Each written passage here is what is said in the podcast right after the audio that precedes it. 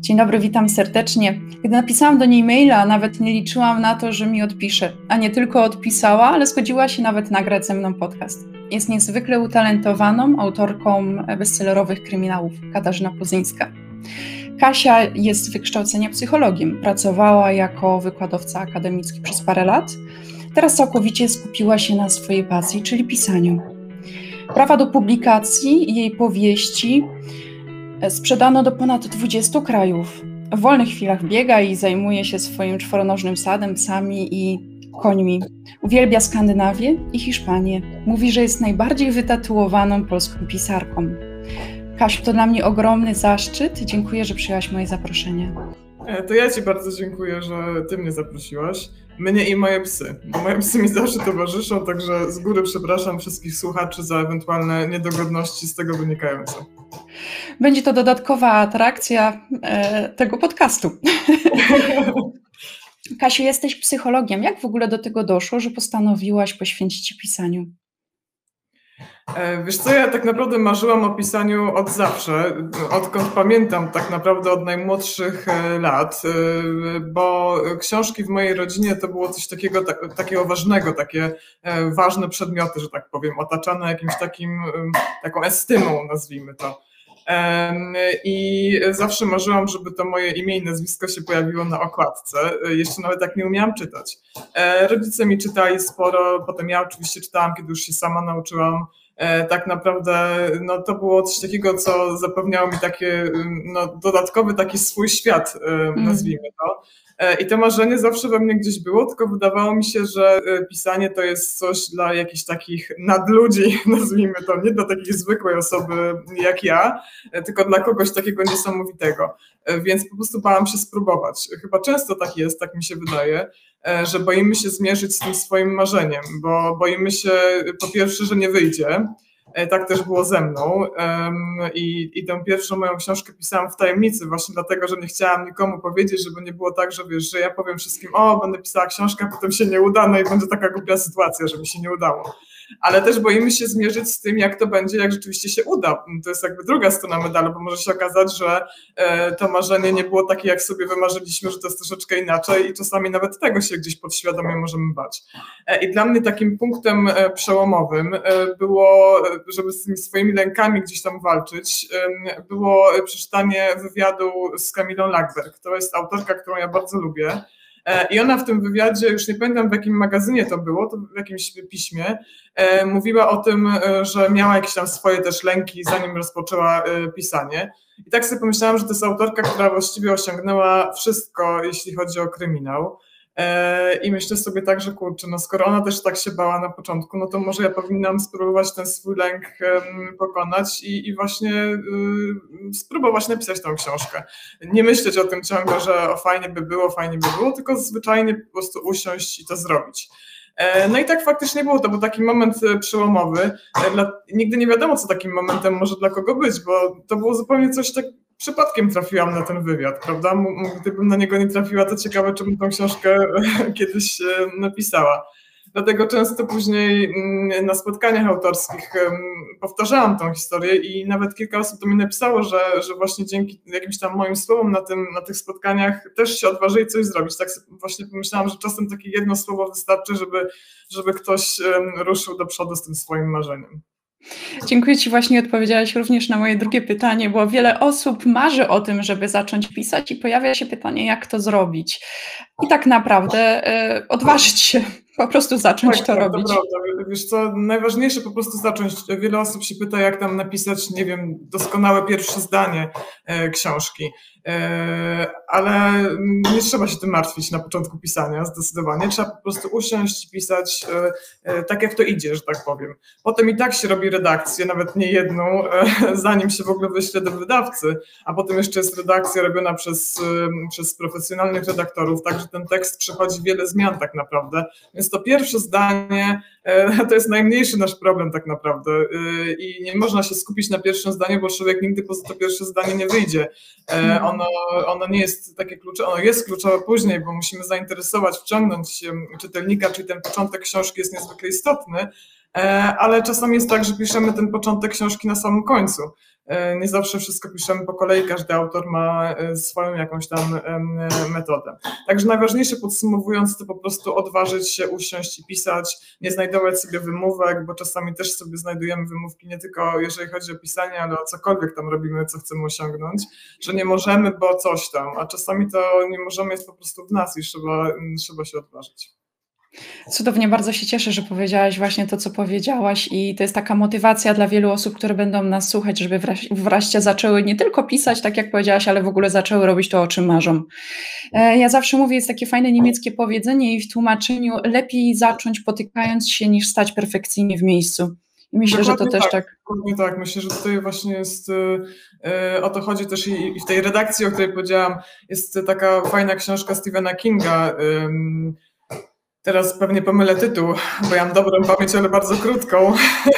E, pamiętnik rzemieślnika, jak pisać, to jest chyba taki tytuł. I polecam tę książkę wszystkim, nawet tym, którzy nie chcą pisać, tylko po prostu tak nawet do przeczytania, bo ona też jest pełna różnych takich anegdot e, z życia Kinga. E, ale on między innymi pokazuje na końcu taki swój surowy tekst i na tym tekście jest, są naniesione poprawki redaktorskie, korekta i tak dalej i można sobie zobaczyć, że ten tekst nie jest od razu idealny. Nikt nie pisze od razu genialnego tekstu. Ja też nie siadam i ten tekst wcale tak nie wygląda jak potem w książce, więc to nie jest tak, że musimy napisać świetny tekst, że auto, pisarze nie popełniają błędów. Pisarze popełniają błędy, również ortograficzne, idiotyczne, zwłaszcza jak piszesz, wiesz, kolejną godzinę, to już potem góra przez uzwykły wygląda bardzo. więc dlatego nie należy się porównywać, żałować, że kurczę, ja robię błędy, ja robię coś tam. E, tylko, zresztą nie tylko w pisaniu, tylko właśnie we wszystkim tak naprawdę. Po prostu e, robić co się da i robić tak, jak powiedziałaś w tym przysłowiu. Super. Powiedz mi, dlaczego akurat kryminały, a nie wiem, na przykład romansidła, aczkolwiek w Twoich kryminałach jest bardzo dużo wątków miłosnych. Co Cię zainspirowało? Jest trochę. Kryminały lubię po prostu, y, chyba byłam na nie skazana, można tak powiedzieć, y, ponieważ moja babcia była y, prokuratorem, a przedtem była milicjantką, bo to jeszcze były czasy mhm. za jej czasów milicji. E, więc była milicjantką w Wydziale Kryminalnym e, i zajmowała się różnymi takimi dość okropnymi sprawami, między innymi morderstwami więc ona przynosiła tą pracę do domu, jak, jak gdzieś tam trochę y, chłonęłam tą, y, tą jakieś tam opowieści, ona czasami mi y, opowiadała właśnie różne rzeczy i pamiętam jakieś sytuacje o jakiejś kobiecie zamurowanej w ścianie, tak mi zostało, czy coś takiego, no już może nie będę cytowała tutaj tych rzeczy, które ona opowiadała.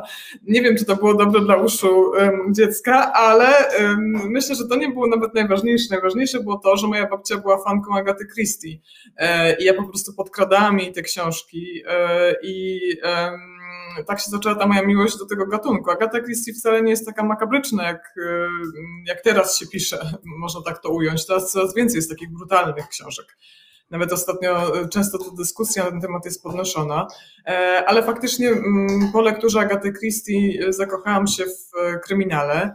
E, I gdzieś tam to po prostu cały czas by mnie było. Bardzo lubię też fantastykę, więc w moich książkach również e, troszeczkę te elementy się pojawiają. Oczywiście nadal to jest kryminał, e, ale na przykład wierzenia słowiańskie się tam przewijają. Więc staram się łączyć trochę różne gatunki. Też oczywiście ta opowieść o miłości też się pojawia, bo myślę, że od miłości do do nienawiści niestety czasami jest blisko. Z miłości też mogą wynikać e, rozmaite wątki, również prowadzące do zbrodni, jak zazdrość na przykład. Także gdzieś tam to wszystko się chyba łączy. Dokładnie. Powiem Ci, że jak zaczynałam właśnie te początki Twoich książek, ostatnio nawet Twoja ostatnia książka z Śnieżoga, Początek Twojej książki jest już tak wciągający. Ja wcześniej nigdy nie czytałam kryminałów. Zaczęłam właściwie od Twoich i e, teraz Twoje, Twoje książki stały się częścią mojego dnia. Czekam na ten moment, kiedy będę mogła albo posłuchać, albo e, poczytać, bo też słucham właśnie mm, audiobooków. I jest to niesamowite, bo piszesz w tak wciągający sposób. Myślę, że też ma wpływ tutaj Twoja psychologia na to, e, studia psychologiczne, mm, bo nie da się od razu wpaść na to, kto jest winny zbrodni To jest dla mnie tak fascynujące, bo większość kryminałów, czy nawet które oglądamy, to gdzieś tam można się domyśleć, a u ciebie to naprawdę trzyma do końca w wielkim napięciu i człowiek Dziękuję jest... Ci bardzo. W ogóle, kurczę, wiesz, głupio mi aż słuchać takich komplementów. Bardzo, bardzo mi miło. Dziękuję Ci, że tak mówisz. Po prostu ja, e, wydaje mi się, że u mnie żaden z bohaterów nie jest krystalicznie, że tak powiem, dobry, tak to nazwijmy, bo nikt z nas nie jest całkowicie dobry albo całkowicie zły. E, Dlatego być może nie da się tego tak odgadnąć, bo jakby każdy z tych moich bohaterów ma coś na sumieniu, tak naprawdę. E, Niekoniecznie to morderstwo, ale jakiś tam, jakiś tam problem e, z, z nim jest.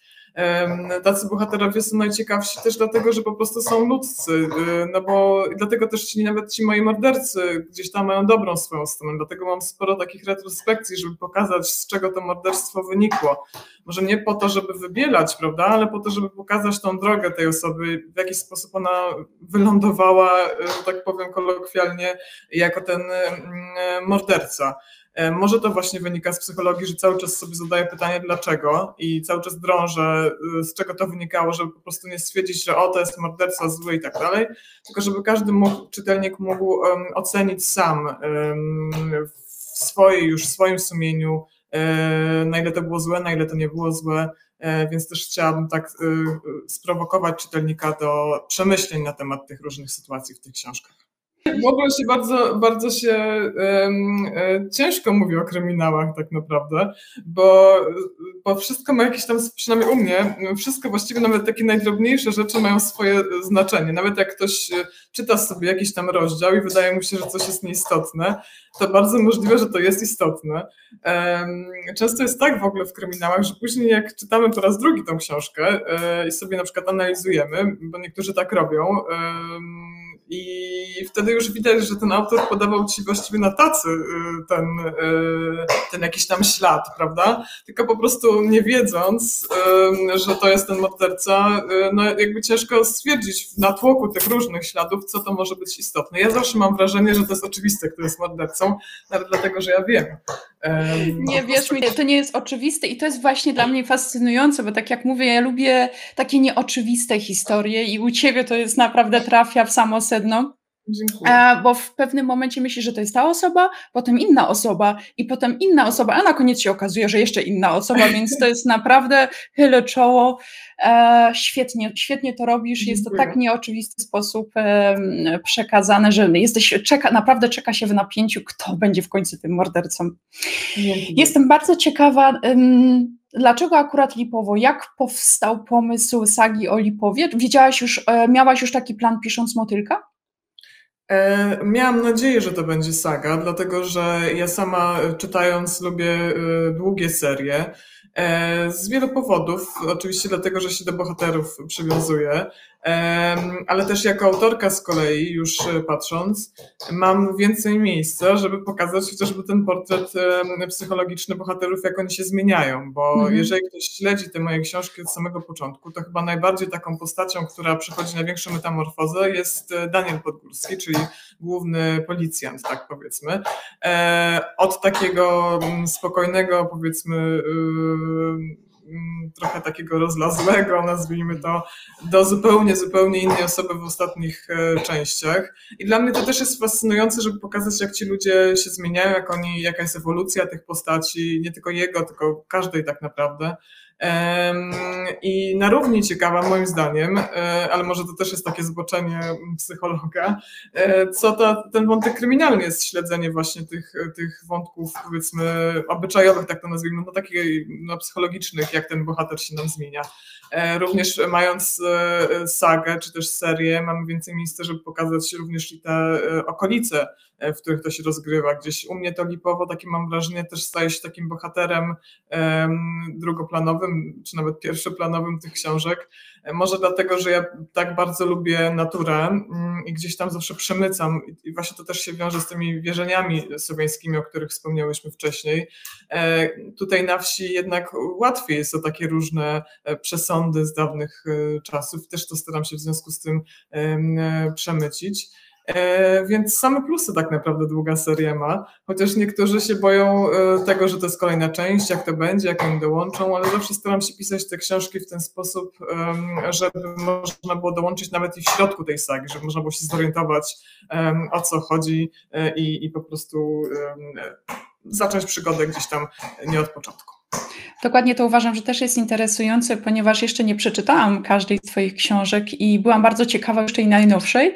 E, otworzyłam i pomyślałam, też się obawiałam, co będzie, czy będę potrafiła ogarnąć tematy Twoich bohaterów i byłam miło zaskoczona, że faktycznie nawiązujesz do każdej postaci, tłumaczysz, kto to jest, czym się zajmuje, żeby czytelnik mógł e, nawet w środku, środek sagi wziąć i zacząć czytać. Bo wiesz, bo już tych części tak naprawdę jest dość sporo. 12 y, ma części ta saga, e, więc y, no, nie, nie oczekuję, że wszyscy przeczytają, wiesz, będą na bieżąco y, z tym wszystkim. E, no faktycznie, jeżeli chodzi o samą Śreżogę, czyli tą ostatnią część, no tam w ogóle jest dużo postaci, e, dużo wątków. W mojej głowie generalnie dużo się dzieje, tak to można podsumować. E, I z reguły staram się trochę to okiełzać w moich książkach, e, to znaczy zrobić mniej postaci niż bym chciała, bo ja tu zawsze wymyślam jeszcze kolejną, jeszcze kolejną, jeszcze kolejną. A tutaj stwierdziłam, że a, nie będę się przejmowała i zrobię tyle postaci, ile tutaj mi się chce. Dla niektórych czytelników wiem, bo niektórzy zgłaszali, że tych postaci jest bardzo dużo, że, oni, że jest ciężko się połapać, ale inni mówią, że dla nich to jest w porządku, więc to wszystko zawsze jest kwestia gustu i też jako autor taki może wskazówka ode mnie a propos tych wskazówek, o których mówiliśmy na początku, to żeby się też nie przejmować, bo nigdy nie zadowolimy wszystkich. Zawsze będzie ktoś, kto, kto będzie mówił, że jest źle. Zresztą nie tylko jeżeli chodzi o pisanie, w życiu też. I trzeba robić swoje po prostu, tak mi się wydaje. Chociaż wiadomo, że autorzy generalnie, chociaż może powinnam powiedzieć za siebie, ja. E, ja jestem osobą dość wrażliwą, emocjonalną, taką.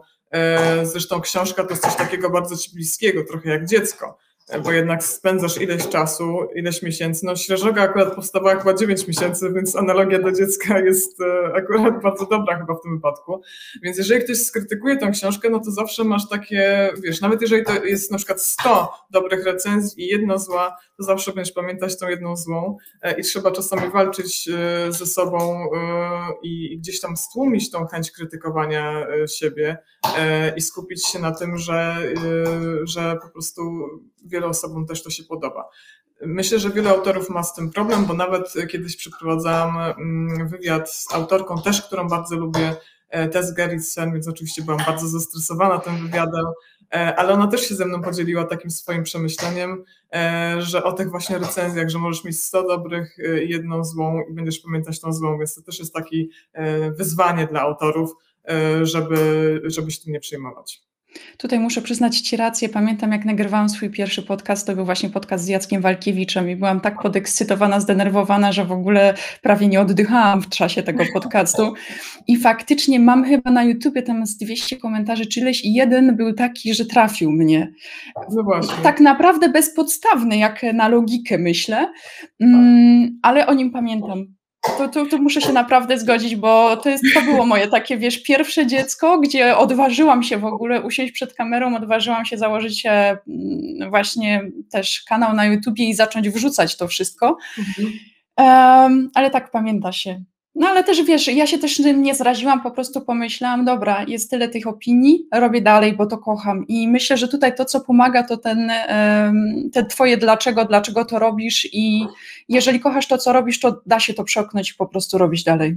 Też trzeba pamiętać, że czasami ludzie krytykują tylko po to, żeby krytykować yy, i próbują cię tak trochę zastopować, prawda? Yy, wynikać to może z tego, że sami się boją spróbować, że sami boją się coś zrobić i łatwiej jest krytykować, siedzieć na fotelu, krytykować, nic nie robić, e, a trudniej jest wyjść do przodu i się na tą krytykę mm, wystawić, prawda? Czyli e, czasem też i o tym e, trzeba pamiętać, że po prostu, no tak jak powiedziałaś, robić swoje, pamiętać, że chcesz to robić, że to kochasz. E, i, i, nie zrażać się po prostu. Czasami jest tak, że ktoś cię skrytykuje, nie wiem, no, ja często mam taką krytykę, o matko, jej książki są straszne, bo zobaczcie, jaki ma tatuaże. E, co moje tatuaże mają do, e, do tych książek, to, e, to nie wiem, ale mm, więc całe szczęście modelką nie jestem, nie muszę wyglądać pięknie, ale czasami tak się zdarza i na przykład takimi komentarzami się nie przejmuję, bo na przykład o matko, ale ona ma długi nos. No faktycznie mam nos dość długi. Nie żartuję, że takie komentarze słyszysz. Ale, ale są takie komentarze też, więc takimi komentarzami mm, nie należy się przejmować oczywiście, bo one zawsze będą, zwłaszcza w sieci, dlatego że w sieci jest łatwiej, no bo oczywiście nikt nie podejdzie do ciebie i nie powie um, ale jesteś brzydka, znaczy, albo gorszymi słowami. Chociaż zdarzało mi się takie rzeczy, jeżeli chodzi o tatuaże, um, ale um, ale e, więc łatwiej jest krytykować w sieci. Natomiast e, myślę, że jeżeli to jest krytyka dla krytyki, to trzeba ją olać, mówiąc kolokwialnie. Natomiast jeżeli krytyka jest faktycznie taka konstruktywna, no to warto ją sobie po prostu przemyśleć, bo wiadomo, że nie jesteśmy perfekcyjni. Nie każda książka będzie idealna, nie wszystko zrobimy świetnie.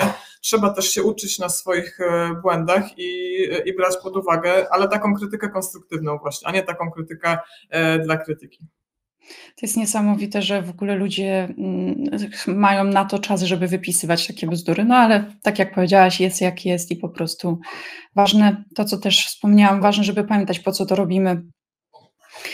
Um, wracając do książek, wracając do samego motylka, ostatnio widziałam w magazyn L chyba ogłosił e, Twojego motylka jako najlepszy kryminał, prawda? Tam była lista, nie tylko, nie tylko ta moja książka, a kilka takich. Bardzo oczywiście jestem po prostu wzruszona i, i jest to dla mnie duży zaszczyt, że te książki się podobają. Najbardziej się cieszę, że się podobają czytelnikom, bo jakby dla czytelników piszemy, nie do szuflady, nie, nie oszukujmy się. Każdy z nas chciałby, żeby te książki się podobały. I bardzo się cieszę, że czytelnicy do mnie wracają z, z tymi opiniami, czy z, nawet, żeby ze mną porozmawiać na Facebooku czy na Instagramie. E, bardzo to cenię. Czy na spotkaniach, jak kiedyś spotkania były możliwe, mam nadzieję, że jeszcze będą.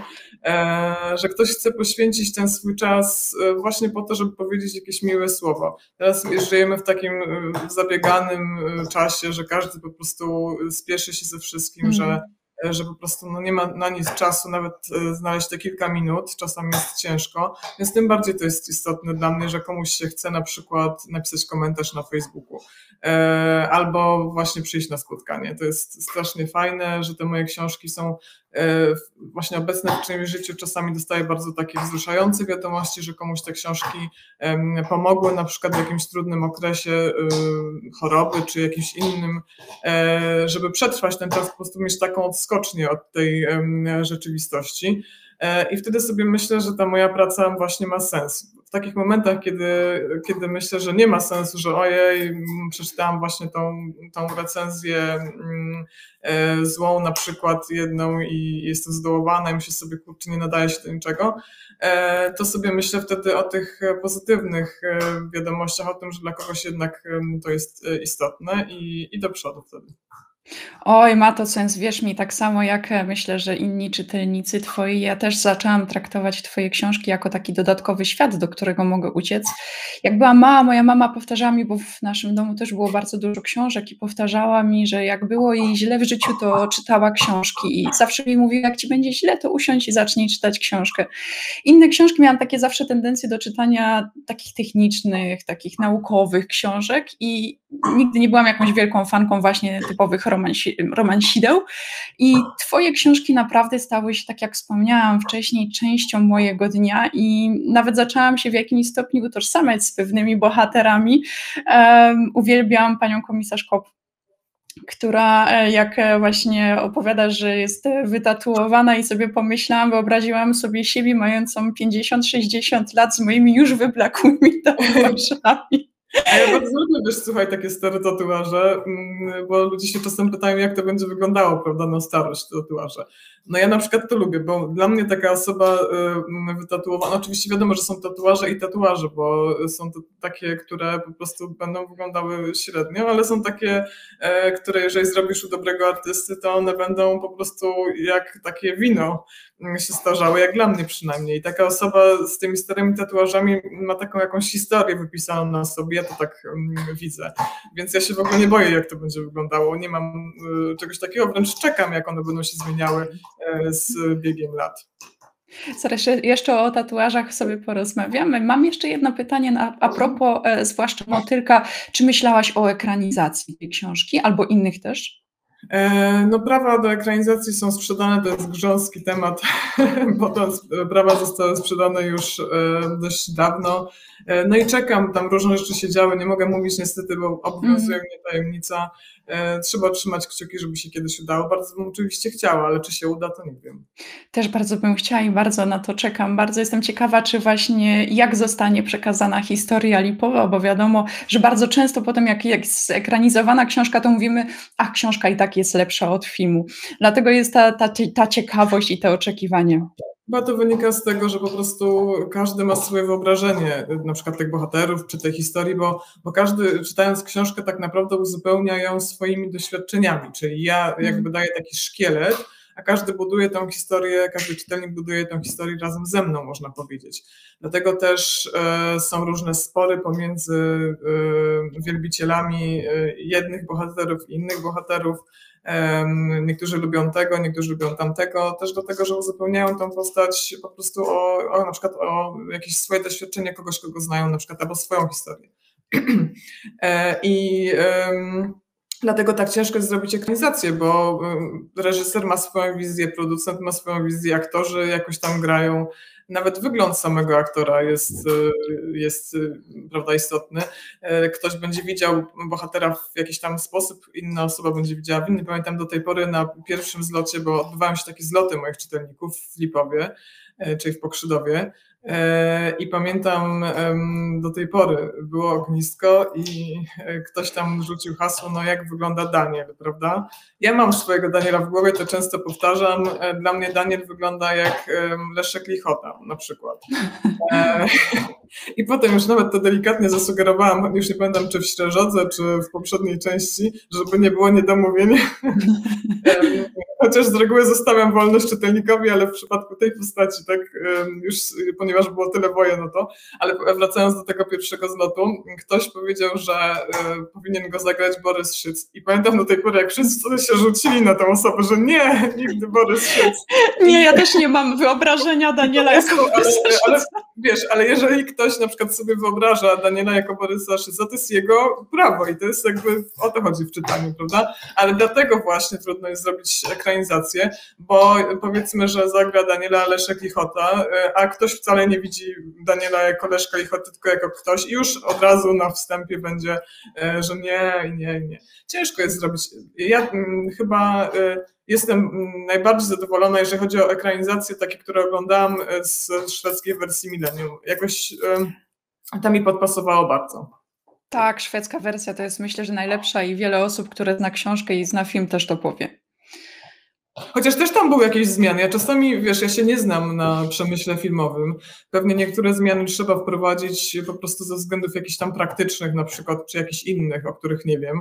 Bo czasami są takie zmiany w książce, których zupełnie, znaczy w filmie e, w stosunku do książki, których zupełnie nie rozumiem. I, i chyba po prostu trzeba spojrzeć na film jako na odrębne dzieło, e, nie porównywać, bo no, nigdy nie będzie tak, że, że da się oddać perfekcyjnie tą prozę. Mhm. Dokładnie. Jesteś również autorką książek non-fiction, takiej serii non-fiction o policjantach. E, napisałaś Policjanci ulica, Policjanci bez munduru i Policjanci w boju. Skąd w ogóle powstał pomysł? E, no to się zaczęło od właśnie książek o Lipowie, bo ponieważ książki o Lipowie opowiadają o policjantach, to są jednak główni bohaterowie tych książek, no to musiałam troszeczkę się dowiedzieć na temat służby w policji. E, I jeżeli chodzi o jakieś tam takie rzeczy praktyczne, jak na przykład, nie wiem, coś o pistolecie, jak mi było potrzebne strzelanie, czy jakieś procedury, które są stosowane, Chociaż ja jestem z takich autorów, którzy lubią też sobie troszeczkę powymyślać, że czasami te, ci policjanci mi opowiedzą, jak to funkcjonuje i tak dalej, a ja i tak sobie zrobię tak, jak chcę. I ja uważam, że to jest fikcja i trzeba o tym pamiętać, prawda, e, że to nie jest dokument. Dokument to jest właśnie w tej serii non-fiction. Natomiast właśnie wracając do Twojego pytania. E, I rozmawiałam dużo z policjantami, już moje psy zaczynają się kręcić. I e, po prostu się zaprzyjaźniliśmy zwyczajnie. Okazało się, że nadajemy na tych samych falach z, niektórymi osobami i zwyczajne przyjaźnie się zawiązały. Oni zaczęli mi opowiadać o tym, jak wygląda służba w policji. Ja jako cywil oczywiście tego nie wiedziałam. Myślę, że tego się nigdy nie wie, póki się nie jest policjantem, albo nie jest się rodziną policjanta, albo przyjacielem policjanta. I jak tak rozmawialiśmy, że, że nie ma takiej, takiego miejsca, gdzie oni mogliby powiedzieć, jak oni to widzą, bo wiadomo, że wokół policji no te książki powstały jeszcze zanim to wszystko się stało tak, jak się stało teraz, a Aston tam gdzieś się przechadza, e, ale zawsze było takie spojrzenie na policję dość powiedzmy negatywne, prawda? No, nikt nie lubi być karanym, więc y, no, ciężko jest y, na to jakoś tam patrzeć obiektywnie. E, I pomyślałam sobie, że fajnie byłoby dać właśnie możliwość policjantom wypowiedzieć, żeby oni powiedzieli, jak oni to widzą. Dlatego oni są głównymi bohaterami tych e, książek. Ja tutaj jestem jakby drugoplanową osobą. E, oddaję im pole, tak można powiedzieć. I zaczynamy od policjanci ulicy, czyli policjanci prewencji, później policjanci bez munduru. Tak jak powiedziałaś, to są policjanci pionów e, kryminalnych, ale oprócz tego też i psycholog policyjny tam jest a propos psychologii, e, medyk sądowy i, i technik kryminalistyki, czyli wszyscy ci, którzy pracują bez munduru. E, I policjanci w boju to są z kolei policjanci antyterroryści. Także można się sporo dowiedzieć, mam nadzieję, z tych trzech książek, jak to wygląda, ale najważniejsze tak naprawdę właśnie w tych książkach przynajmniej taki był mój zamiar, mam nadzieję, że to się udało osiągnąć, e, to są ci ludzie, to jest to, co oni czują, jak oni na przykład wchodzą na interwencję, że możemy się troszeczkę postawić w ich skórze. Nie chodzi właśnie o jakieś wyświetlanie jakichś tam, nie wiem, afer, czy mówienie o tym, z czego się składa jakaś tam broń e, i tak dalej. Bardziej mi chodzi o to, jak oni to czują. Dokładnie też chciałam powiedzieć, że pokazałaś tą ludzką stronę policji. Zawsze miałam bardzo duży szacunek dla policjantów, bo zdaję sobie sprawę z tego, jak odpowiedzialna i niebezpieczna jest ta praca, ale dopiero po lekturze Twoich książek nabrałam jeszcze większego szacunku. Przez to, że pokazałaś e, życie policji od kuchni, zdałam sobie jeszcze bardziej sprawę z tego, jak to jest niebezpieczne, jak, jak trudna jest ta praca. Kiedyś przyznam, że myślałam nawet e, o tym, żeby pracować dla policji. Mieszkałam przez parę miesięcy miesięcy w Londynie, a w Londynie jest tak, w ogóle jeszcze to było przed Brexitem, że nie trzeba mieć obywatelstwa brytyjskiego, żeby pracować jako pracownik, tak? Nie mówię, że jako policjant, ale pracownik policji, składałam papiery jako fotograf policyjny.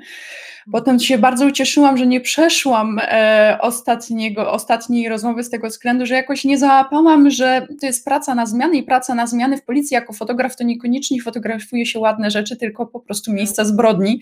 I jak uzmysłowiłam sobie, na co chciałam się zdecydować, to pomyślałam, o Boże, dziękuję, jednak nic nie dzieje się bez, bez e, przyczyny. A właśnie wiesz, właśnie nie tylko to jest trudne, e, że jest niebezpiecznie, że na przykład ktoś może coś ci zrobić, oczywiście to też jest jakby bardzo istotne, ale też to właśnie, co musisz oglądać, chociażby te trupy, oni się później powiedzmy przyzwyczajają do, do widoku takich rzeczy, ale gdzieś tam myślę, to zawsze w głowie zostaje. Ktoś powiedział chyba nawet właśnie psycholog w tej drugiej książce, E, że każdy policjant, ja się z tym zgadzam, nawet ten najtwardszy, bo to są z reguły twardzi ludzie, ta praca ich jednak e, no, sprawia, że wiesz, e, no nie masz wyjścia, musisz być twarda po prostu, ale nawet najtwardszy znajdzie taką sprawę, która może go złamać. Często są to takie rzeczy, które dotyczą dzieci, zwłaszcza jeżeli mm. się ma własne dzieci. Jeżeli trafisz na sprawę z dziećmi, które są w podobnym wieku, to gdzieś tam te analogie ci się mm, tworzą. E, I to, że musisz, e, wiesz, oglądać takie, e, takie rzeczy, czy, czy to, co człowiek może zrobić człowiekowi, bo niestety mm, jeszcze wracając do tych kryminałów, to, że tam się pojawi jakiś tam wątek, nie wiem, wampir czy coś takiego, to niestety tak nie jest, że to wampir coś robi, tylko człowiek człowiekowi coś robi. I to jest najsmutniejsze w tym wszystkim. I ci policjanci jednak na co dzień widzą właśnie to, to zło i czy też upadek człowieka, jeżeli na przykład zajmują się narkotykami przykładowo, E, albo taka bezsilność, kiedy powiedzmy jeździsz na interwencję 30 razy pod ten sam adres i nie możesz wymierzyć tej sprawiedliwości sam, tylko musisz po prostu postępować według tych e, procedur. E, I też jest to, myślę, bardzo ciężkie. Ja nie wiem, czy bym dała radę, muszę powiedzieć, jak tak słucham. Tak jak powiedziałaś, ja nawet kiedyś chciałam być policjantką jakiś czas ale czy bym dała radę, nie wiem. To się, wiesz, czasami może też być tak, że wydaje ci się, że nie dasz rady, a jednak potem dajesz radę, e, więc w dwie strony to może działać. Możesz być pewna, że dasz radę, a nie dasz rady i na odwrót. Więc to się dopiero chyba okazuje, kiedy już się tym zajmujesz. Dokładnie chciałam się też zapytać, byłam bardzo ciekawa, czy myślałaś o wstąpieniu do policji ze względu na Twoje relacje z policjantami? Teraz już jest za późno, już mnie nikt nie przyjął z moim wyglądem, e, więc, e, więc cóż, no już za późno, ale myślałam o tym faktycznie. E, A czy jako na przykład psycholog policyjny? Tatuaże też mają znaczenie w tej sytuacji? E, psycholog policyjny, no, e, myślę, że pewnie zależy, czy bym była cywilem, czy, e, czy nie, bo psychologowie w policji są zarówno są cywile, jak i policjanci. Ale wiesz co, to jest ciekawe pytanie. Wiem, że na pewno jako policjantka bym nie mogła, wiesz, bo te moje tatuaże są jednak bardzo widoczne, prawda? Gdybym miała jakiś tam taki, który można schować, to trochę byłoby inaczej. Też inaczej, czy pracujesz w mundurze, czy pracujesz właśnie bez munduru. Mm, ale muszę Ci powiedzieć, że, że nawet nie wiem, muszę się zorientować, jak było z psychologią, z w, właśnie w policji. Też jestem bardzo ciekawa. A właśnie a propos tatuaży, e, większość ludzi trafia na ciebie idąc do Empiku i trafia na twoje książki. Ja trafiłam na ciebie w zupełnie innym miejscu, a mianowicie Studio Tatuaży Junior Inc. w Warszawie, gdzie również jedna z twoich e, tatuatorek, ja mam od niej tatuaż, mam też maki na ręce, i jak e, zobaczyłam pierwszy raz Twoje zdjęcia, dokładnie, Julia Szewczykowska, jak zobaczyłam e, Twoje zdjęcia, pomyślałam, nie, to jest niemożliwe, muszę kiedyś z tą dziewczyną pogadać. I e, od momentu, od kiedy Cię odkryłam do dzisiaj, trochę czasu minęło. Jak widać, każda decyzja potrzebuje czasu i też jestem, naprawdę jestem przekonana, że nic się nie dzieje bez przyczyny i wszystko, wszystko naprawdę w swoim czasie. Powiedz mi w ogóle, jak zaczęła się Twoja przygoda z tatuażami? Jakie były Twoje pierwsze tatuaże? Czy pamiętasz? E, wiesz co, ja tak naprawdę chyba trochę podobnie jak z książkami, e, ponieważ ja ogólnie bardzo lubię muzykę rockową, metalową, znaczy głównie metalu teraz słucham, ale ogólnie pojęty rock nazwijmy to. Więc tam taka stylistyka tatuażowa to jest właściwie norma. Ja się w tym obracałam w sumie od najmłodszych lat, więc mnie tatuaże zupełnie nie dziwiły, ani nie były czymś takim, że o matko, jakie to jest szokujące, albo ja chcę szokować, więc zrobię sobie tatuaż na czole. Ale to po prostu te moje tatuaże w związku z tym to nie były, wiesz, coś takiego, jakiś szok, to było coś takie normalne. Tak jak, nie wiem, ktoś sobie farbuje włosy na blond, to nie wiem, ktoś sobie robi tatuaż. Dla mnie to jest coś zwykłego. I ja po prostu, wiesz, od dziecka w sumie chciałam mieć tatuaż. Było tak, że ja chodziłam do szkoły i sobie rysowałam na rękach, więc jak wychodziłam z domu, to miałam czyste ręce, jak wracałam, to miałam takie rysunki rozmaite. Oczywiście one nie były dobrej jakości, ale były. I tak robiłam cały czas, od podstawówki przez liceum i tak dalej, i tak dalej. E, więc ten tatuaż chciałam zawsze mieć. No i po prostu w pewnym momencie, jak na niego zarobiłam, to sobie, mm, to sobie zrobiłam, bo miałam takie marzenie, że ten tatuaż pierwszy zrobi mi junior właśnie rzeczywiście zrobił. E, I pierwszy mój tatuaż to jest, wiesz, nadal go mam, nie to nie ta ręka, to ta ręka. Właśnie, widzisz. I to jest pierwszy tatuaż, który właśnie y, zrobił mi junior. Bardzo nie chciał robić tego mojego konia koń, koń dlatego że Pegas właściwie, dlatego że właśnie y, y, ja mam konia, ten, ten Pegas ma głowę mojego konia. I po prostu chciałam coś takiego istotnego dla mnie. Jazda konna była dużą częścią mojego życia swoim czasie, bo trenowałam ją powiedzmy profesjonalnie, można tak powiedzieć. E, więc bardzo chciałam, żeby to był koń, ten pierwszy tatuaż. Każdy z tych tatuaży zresztą ma dla mnie y, znaczenie. To nie jest nawet tak, że mam mak, y, mak, maki, dlatego że lubię maki, znaczy lubię maki, ale te tatuaże na ręce na przykład, to już kiedyś zdradziłam, więc dlatego mogę też i tu powiedzieć, że każdy z tych kwiatów na mojej ręce wybrała osoba dla mnie istotna czyli cały ten rękaw to są jakby osoby dla mnie ważne w postaci tych kwiatów, nazwijmy to. Czyli zamiast sobie na przykład napisać imię czyjeś, e, to po prostu mam ten kwiatowy rękaw e, wybrany dla mnie przez tych ludzi. I tak jest właściwie ze wszystkim, co mam na ciele, że te znaczenia są tak naprawdę podwójne.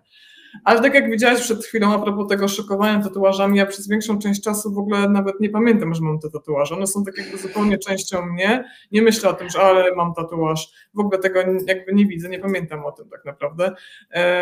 Po prostu to jestem ja, że tak powiem.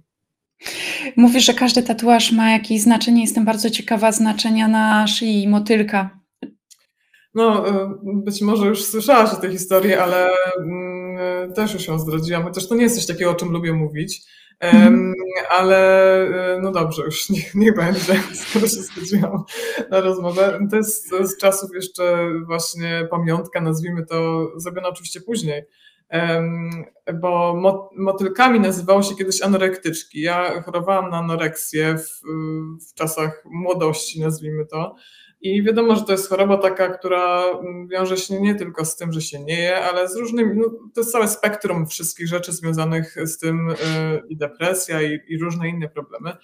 E, I jest to bardzo niebezpieczna y, choroba, e, której nie należy lekceważyć. Można różnie skończyć, mając ją. Więc ten motylek zrobiłam go sobie na szyi po to, żeby zawsze pamiętać, że przetrwałam to. E, nie tylko to, ale wszystkie jakieś tam inne problemy, które y, miałam w życiu. I po prostu jak patrzę w lustro, to tak sobie się zawsze uśmiecham, jak widzę tego motyla, akurat jego trudno nie zauważyć i o nim zapomnieć, jak patrzysz w lustro, to po prostu on tam jest. E, I myślę sobie właśnie, to jest taki dla mnie pozytywny, mimo że to powiedzmy jest symbol czegoś takiego trudnego, e, to jednak też i taki pozytywny symbol, że można z tego wyjść, że możesz się cieszyć y, życiem. Motyl też jest taki ulotny, życie jest ulotne, żeby cieszyć się po prostu chwilą, żeby, żeby się nie zamartwiać rozmaitymi problemami, bo czasami martwimy się czymś, a potem się okazuje, że to nawet się nie wydarzy. Więc, ja, więc też jest to takie dla mnie przypomnienie, żeby tą chwilą się cieszyć. Bardzo mądre i piękne przesłanie. I myślę, że to, co przed chwilą powiedziałaś, może pomóc bardzo wielu osobom, które będą nas potem słuchać. Dlatego dziękuję Ci bardzo, że podzieliłaś się tym. Dlatego właśnie też e, trzeba bardzo uważać z krytyką tatuaży, e, bo czasami ktoś może powiedzieć, o, ale coś tam brzydkie, a dla kogoś to może mieć po prostu duże znaczenie. E, ja na przykład się już przyzwyczaiłam do tej ewentualnej krytyki, może dlatego, że mm, no po prostu jak masz dużo tych tatuaży, to już w pewnym momencie ci jest wszystko jednak to, co będzie myślał na ten temat. E, ale zawsze tak czy inaczej o tym wspominam. Właśnie dlatego, że ktoś może mieć jeden swój ukochany tatuaż, który jest dla niego symbolem czegoś naprawdę istotnego. Ktoś przyjdzie i powie o matko, ale coś tam no, beznadziejne. E, więc uważajmy po prostu, bo, bo oczywiście niektórzy robią sobie tatuaże tylko dlatego, że o tak sobie robią, e, bo ładny wzór, a inni sobie robią dlatego, że chcą coś istotnego pamiętać. E, więc możemy kogoś zranić po prostu. W ogóle trzeba bardzo uważać z pochopnymi ocenami do innych ludzi, bo można się bardzo pomylić, jak nie znamy historii. To prawda. Powiedz mi, Kasiu, jakie plany na przyszłość? O czym marzy Kasia Pozyńska? E, teraz chyba najbardziej marzę, żyjemy w takim dziwnym czasie. Ja jestem, bardzo się martwię też i o swoich bliskich, jeżeli chodzi o, o całą tą sytuację pandemiczną, nazwijmy to. Chciałabym najbardziej, jeżeli chodzi o przyszłość, żebyśmy już wyszli z tego, y, z całej tej pandemii, z tego ciągłego takiego myślenia o tym, czy komuś coś się nie stanie e, i żeby było normalnie. To chyba jest moje największe marzenie teraz. Dziękuję Ci też, Marze, o tej normalności. Dziękuję Ci przede wszystkim, że znalazłaś czas, że podzieliłaś się ze mną i z nami e, informacjami i pokazałaś cząstkę Twojego życia.